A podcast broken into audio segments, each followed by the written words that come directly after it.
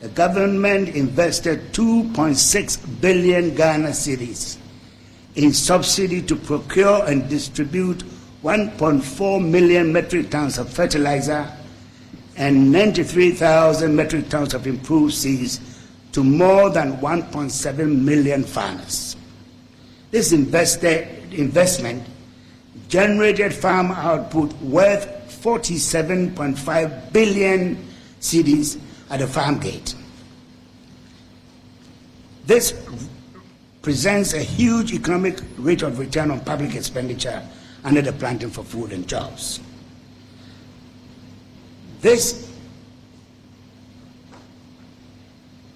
Under the program, maize yields increased from an average of 1.8 metric tons per hectare to 3 metric tons per hectare. Rice yields increased from 2.7 metric tons per hectare to 4 metric tons per hectare, and soybeans yield increased from 1 metric ton per hectare to 2.5 metric tons per hectare in the same period. In addition, within that period, that is 2017 to 2021, production of maize rose from 1.7 million metric tons to 3.6 million metric tons, as more than doubled. Rise from 688,000 metric tons to 1.2 million metric tons, and soybean from 143,000 metric tons to 230,000 metric tons over the same period. In 2017, 202,000 farmers benefited from the PFJ subsidy program. But by 2021, the beneficiaries had grown to 1.7 million farmers out of a total population of 3.1 million in Ghana, as captured by the Agricultural Census of 2018, the first conducted in 38 years. Tree crop diversification.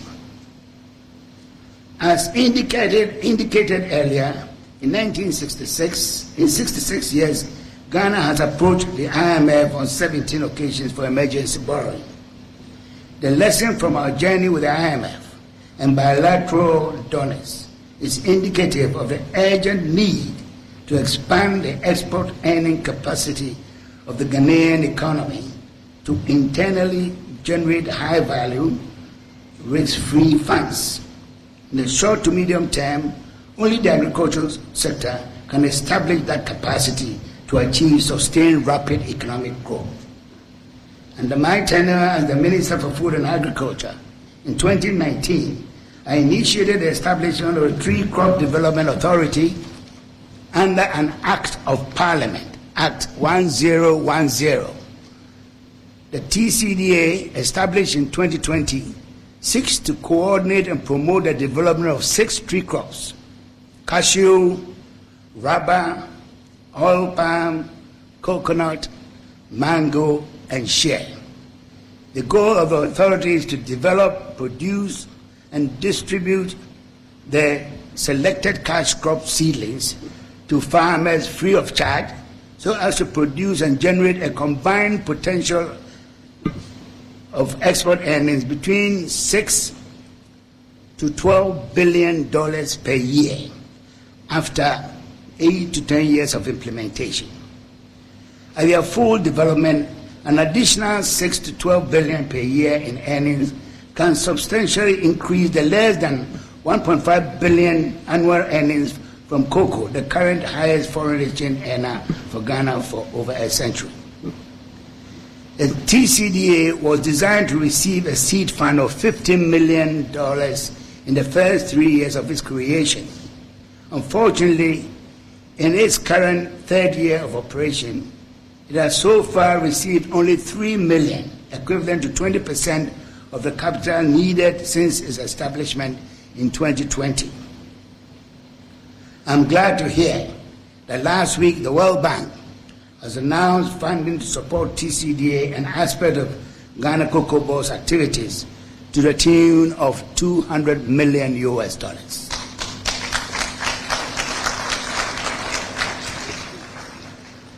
By prioritizing the tree crop subsector alone, Ghana will be weaned off its financial dependency on the IMF and other bilateral donors. If Ghana had started this journey decades ago, the country would have been closer to achieving Ghana Beyond Aid. Madam Chair, at this juncture, I would like to make reference to our good neighbor, Cote d'Ivoire.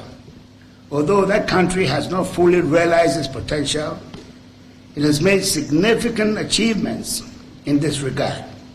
Cote d'Ivoire's total annual export earnings from the five cash crops, cashew, cocoa, coffee, rubber, and oil palm, fetches the economy of Cote d'Ivoire some $8 billion every year. Compared to less than $2 billion, Ghana earns from the same crops, including cocoa. So you see how far back we are on this journey to realize our agricultural potential. In addition, to further enhance income and job creation from its own major export earner, cocoa, the ministry established the National Cocoa Rehabilitation Program. Launched in 2020, the NCHP has been designed to put in measures that support the private sector to scale up cocoa production, expand local cocoa processing, promote market expansion of the export of cocoa products into new markets for vigorous promotion to boost domestic and international consumption. Even at this initial stage, the NCHP has achieved some significant success, although inadequate. Thousands of farmers who had abandoned their cocoa farms due to the devastating effect of cocoa swollen shoot virus disease returned to their farms. As of 30 September 2022, a total farm area of 56,343 hectares had been fully treated across the cocoa growing regions of Ghana. When fully implemented, the National Cocoa Rehabilitation Program should boost production and generate increased foreign exchange earnings from cocoa. Horticulture. The construction of greenhouse training centers which will attach commercial units is a key job and value creation tool for Africa's economic development. Under my leadership, we constructed 3 greenhouse training centers with an attached commercial unit at Dawenya, Akumadan, and Budjiasi in the eastern region, for training 537 youth in high-quality vegetable production. These vegetables are sold to high-end shops scattered across various cities in Ghana, including Palace Mall, ShopRite, Starbite, KFC, Burger King in Tema, amongst others.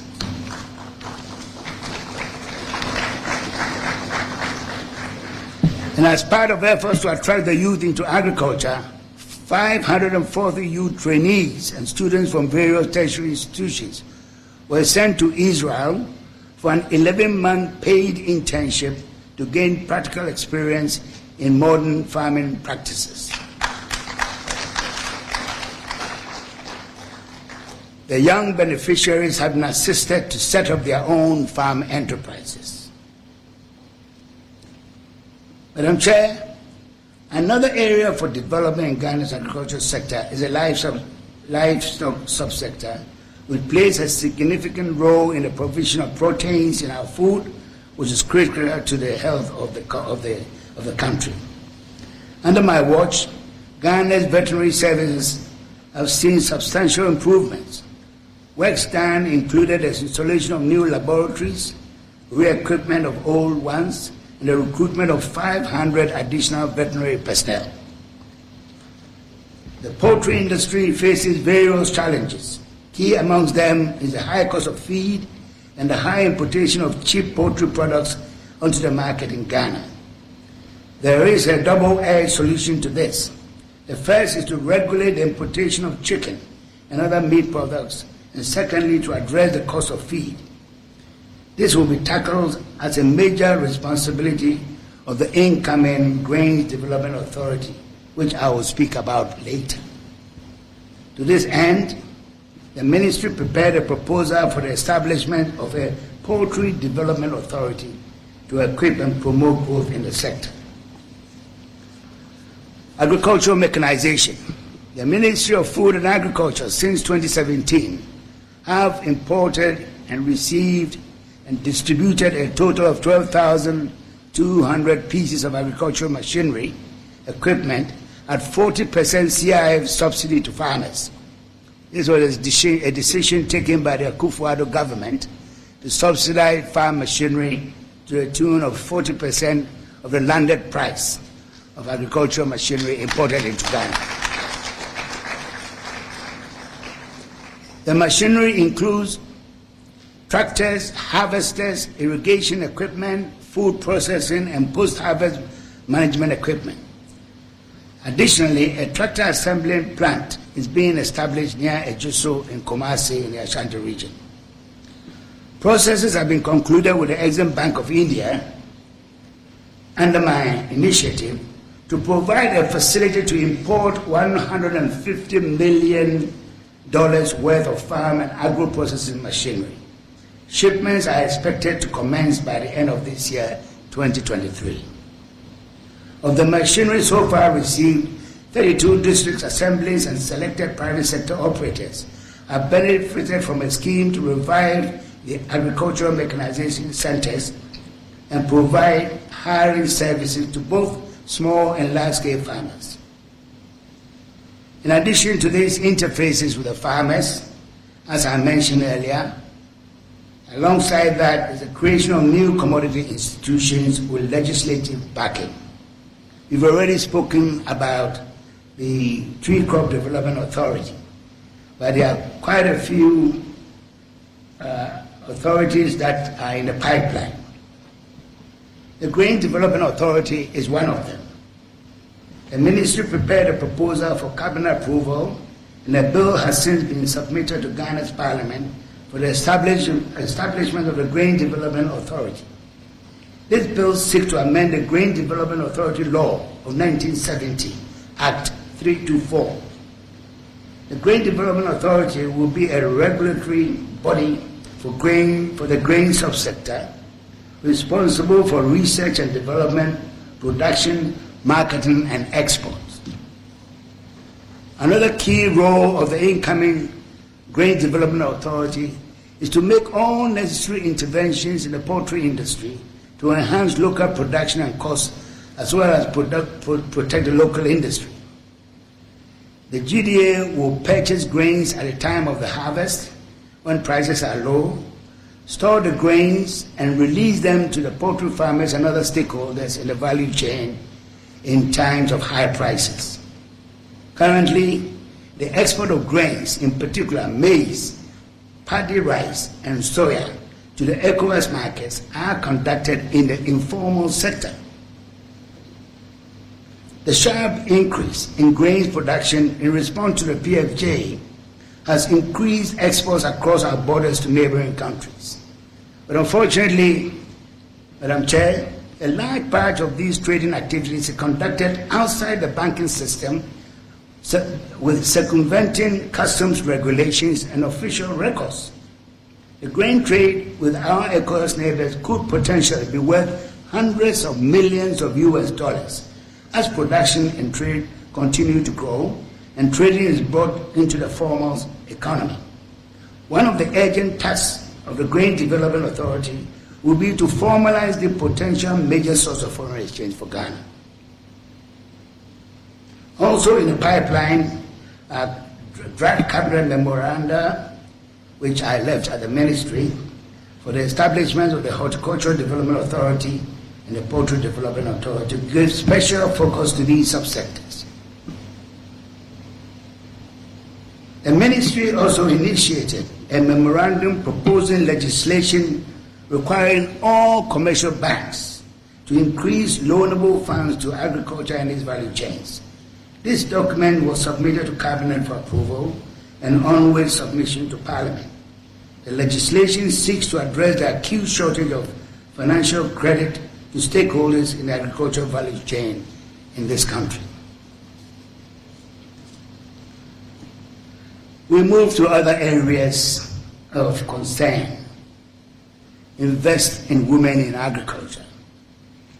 May I seek your indulgence, Madam Chair, to present to this audience that the national, continental, and global goal to achieving equality, equity, and inclusion of all women is a critical step for the economic empowerment of all Ghanaian women in all sectors of the economy, including agriculture. The contribution of women in agriculture is extensive and includes the role of providing labor for weeding, planting, harvesting, processing, and marketing. This accounts for up to 70% of food production across the continent. And in the case of Ghana, they contribute to over 70% of food production. Yet many women across the continent involved in farming are plagued with issues of illiteracy, lack of knowledge, and appreciation of technology, land acquisition, and ownership issues, amongst others. It is important for government to prioritize these issues and invest in women. Now I have a few stories to tell in addition to what the Hall Master said about his neighbor up north. The role of academic institutions such as the University of Ghana in pushing for transformative agriculture is crucial. This reminds me of the uplifting agricultural story of our own university here at Lagos. In the 1940s, when the elites in the Gold Coast passionately objected to the findings and recommendations of a British colonial commission favoring the establishment of a university in Lagos over the Gold Coast, a new commission was constituted to reverse the decision. Unfortunately, the post-World War II colonial government could not finance the establishment of the new institution in the Gold Coast, and so the elites embarked on a self-funding drive which attracted contributions from cocoa farmers of the Gold Coast at the time. The cocoa farmers sponsored the initiative because they were certain it would be in their best interest to have a university in the Gold Coast.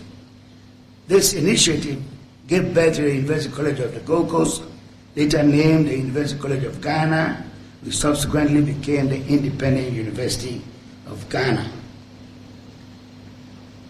As critical as agriculture is, the university established a research-based College of Agriculture as a contributor to the development of the sector in the country, which has immensely benefited a great number of professionals and farmers along the agricultural value chain, including yours sincerely here.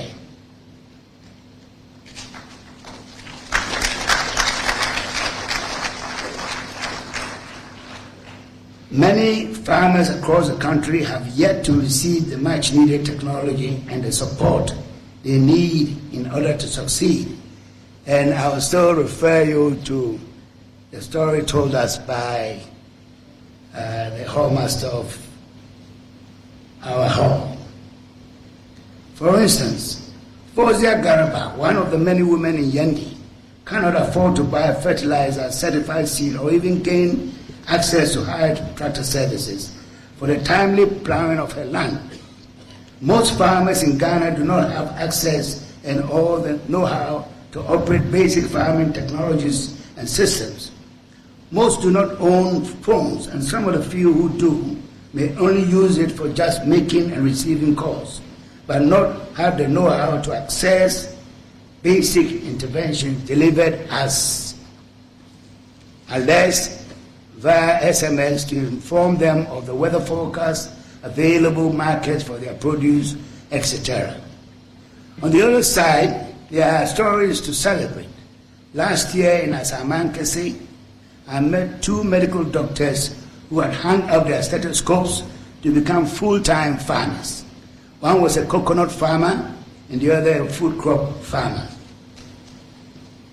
I cannot end my stories without sharing one personal experience with the king of the Mamprosis, the Nayiri, who has been a farmer all his life. In December 2019, when I visited his palace in Nalirugu, he was full of praises for the PFJ. He informed me that for the first time in his community, stocks of new maize, which were being harvested at the time of my visit, had been brought into his barn when old stocks from the previous year, 2018, were still available. In other words, Madam Chairman, the King was acknowledging the success of PFJ program in his kingdom.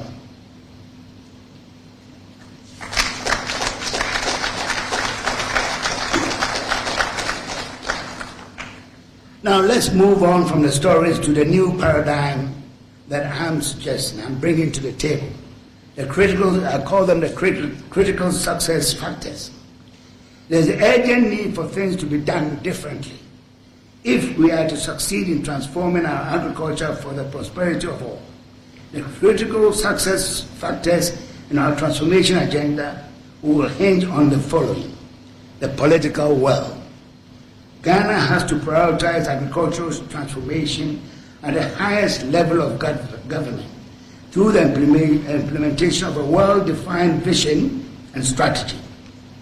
The investments needed to achieve sustainable food systems will be non-negotiable in my vision to transform agriculture for prosperity for all. The Prime Minister of India, Jawaharlal Nehru, once said, and I quote, "Everything can wait, but not agriculture." Unquote. I now come to the governance structure. In addition to the economic management team headed by the Vice President, there shall be a newly created agricultural management team chaired by the President himself to drive agricultural development.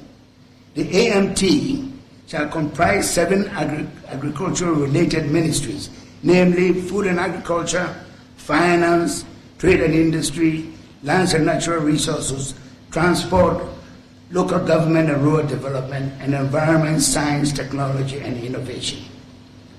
To improve supply chain logistics and expand market access, infrastructure, projects such as feeder roads, hospitals, housing, rural electrification, irrigation, storage will be the integral part of the transformation agenda. Significant investments shall be made in big data and technology for precise and evidence-based decision-making in partnership with the private sector. Agricultural policy must be driven by evidence. It is essential that policymakers, farmers, and actors in the value chain are trained to access the benefits of data for decision making. Precision agriculture that gives farmers the ability to use inputs more effectively to increase productivity will be prioritized. Shall ensure that target users of technology are involved in every stage of the process. This will provide opportunities to empower the youth and create new jobs. Research and development, and shall appropriately fund the research endeavors of the diverse national agricultural research institutions, including the universities, in areas such as agronomy, extension, plant breeding, integrated soil fertility management, integrated pest and disease management, post-harvest management, and climate-smart technologies. We need to curb the effects of climate change and sustain yields in farmers' fields. We must grow crops that are resilient to withstand drought, heavy rains, and heat. Sustainable investment in science, technology, and innovation in agricultural development will offer prosperity to all. Now, they develop and shall establish an appropriate regulatory framework to leverage private sector investment across all sectors and promote the efficient distribution of agro inputs. In addition, the regulatory framework will seek to develop platforms for agricultural innovations, output market structures, and incentives that allow for full realization of the value of increased production. Human development. A comprehensive strategy will be adopted to develop human capital needed to take innovation to scale along the agricultural commodity value chain. This will include farmer fields, schools, demonstration plots, development of agropreneurs, training of agricultural extension agents, and value chain actors to improve efficiency. We shall also support social development programs aimed at reducing illiteracy among rural households and farmers to increase the adoption of new technologies. We shall develop curricula in our educational system that equip students with a mindset, knowledge, and skills for agricultural education. Madam Chair, in conclusion, the importance of the agricultural sector to Ghana's economy can be assessed not only by its contribution to GDP, but also by the high percentage of the employed population in agriculture that represented an important source of income for the large majority of households in this country. We must engage to create commonwealth that sees to the needs of the common people. There is a need for a new innovative business model, value addition, productive scale, stakeholder engagement, including the youth, smallholder farmers, and large-scale farmers, and everyone in the agribusiness value chain for adequate and affordable food and high-value export to fully benefit from the gains of the agricultural sector. My overall vision for Ghana is to achieve agriculture-led growth for the structural transformation of the economy. This will be achieved through creating alternative opportunities for boosting foreign exchange earnings, mechanizing the sector, prioritizing public funding in the sector, improving productivity in smallholder farms, as well as growing other sectors of the economy through revenues generated for a self-reliant, food-secure, wealthy, and healthy nation. Madam Chair, I must reiterate here that agriculture is a means to our end. The Tree Crop Development Authority, the Grain Development Authority, and other commodity institutions outlined in this presentation can together substantially expand our export earning capacity to fund industrial development and finance social sectors, including health, education, housing, and roads. Expanding our export earning capacity should reduce our dependence on external borrowing to fund our economic development, as has been the case since independence. Long live the University of Ghana. Long live Mesa Sabah Hall. Happy 60th anniversary. Hooray! Thank you very much. Thank you very much. Thank you very much. A standing ovation. A standing ovation.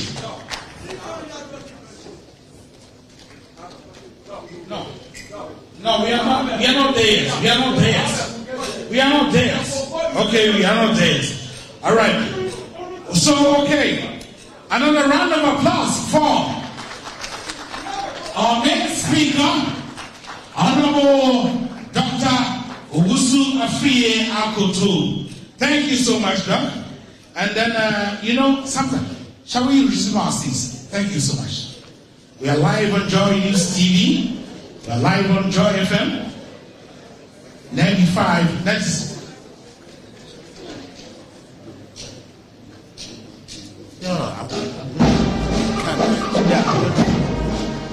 All right.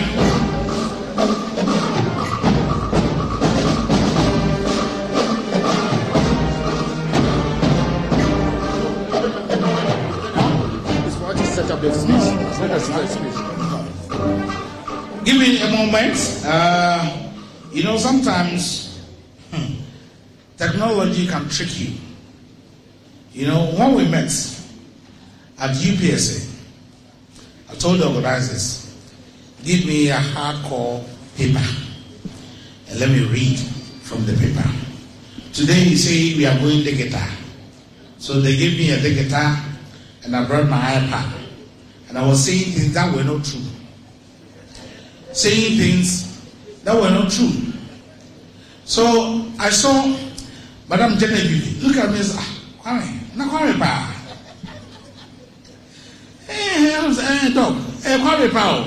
was reading that. Is it the man that I've worked with for several years? As a matter of fact, now, Honorable Dr. Ogusu Afiye Akoto actually graduated from here, the University of Ghana, with bachelor's degree in agri. He also holds MSc and PhD degrees in agricultural economics from the University of Cambridge, not Harvard. Put your hands together for no, Cambridge. And you know, there's this rivalry between Harvard and, you know, Cambridge and Oxford and all that. So thank you so much for the correction.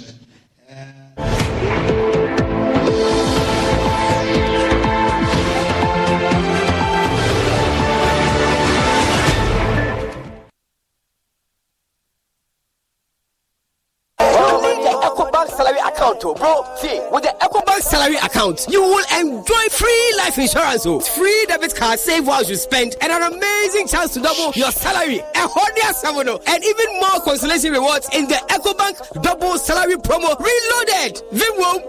Guy, this EcoBank salary account sounds interesting. What do you think? Yeah, but maybe next time, Charlie, you know what? I'll go shine my shoe. Hey. Yo, myself, I'll go check my BP. We going up, never go down, and we stay flat. Chairman, see the watch sign it yet. Open an EcoBank salary account today for a lifetime of benefits. You also stand a chance to win more than double your salary in the EcoBank Double Salary Promo Reloaded from now till July 31st. Terms and conditions apply. And a job life regardless. This promo is under the supervision of the National Lotteries Authority under the Caritas Lottery Platform. For crystal clear and thrilling podcasts and live shows, download and listen to us on Apple, Spotify, TuneIn, Google Podcasts, MyJoy Online, Amazon services like Echo, Amazon Music, and Audible, Stitcher, Adom Online, Overcast, and Pandora. Take note of everything. Sign up for the multimedia digital platforms now to stay updated.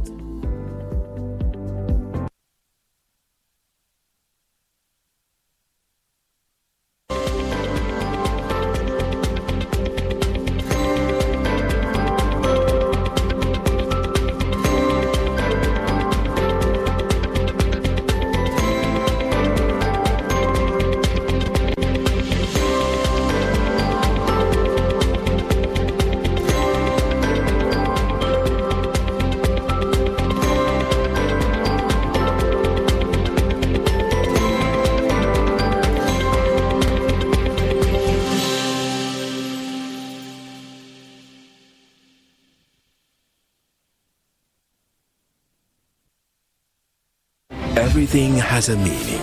If you recklessly and maliciously destroy reputations, you must suffer the lawful consequences. For every story, there are many versions of what is true. If you compare last year, which is 2,589 deaths, added to this year, we've already passed 3,000 deaths in 15 months. Every opinion can be debated. The political construct of the national interest can be interrogated. You cannot call for abolition of the Fourth Republic in the name of seeking constitutional reform. But some facts are hidden in the depths of interpretation. It's our Matum Father Christmas that you give you vaccines 20,000 and not receive payment. So we check the facts. The truth is that we are in the third wave. I don't think we should kid ourselves that, oh, maybe it's about coming in and all that. It is here. Raise the standards of intellectual discourse and present the issues on the altar of unbiased scrutiny. This altar is Newsfile, your most authoritative news analysis program. We must practice independent, credible, and fearless journalism. Newsfile with Samson Ladia Yenini.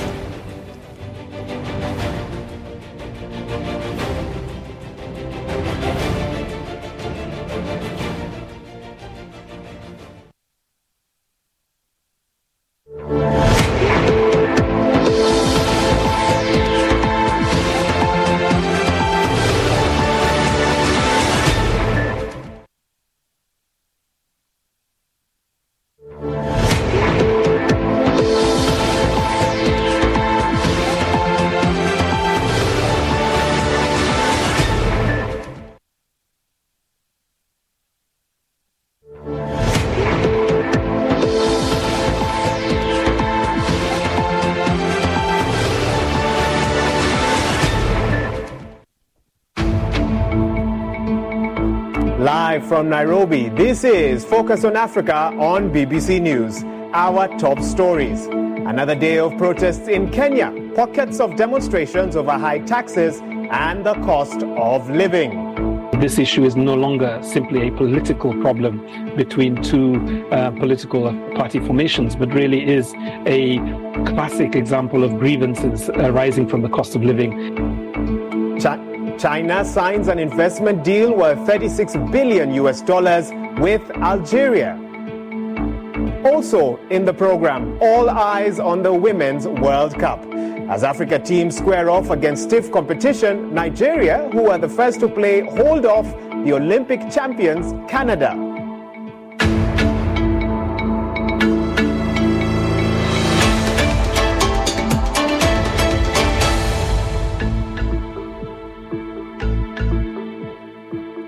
Well, many thanks for joining us for Focus on Africa. I'm Wahiga Mwaura. Let's start here in Nairobi, where the city is returning to calm after 3 days of demonstrations against high taxes and the cost of living have come to an end.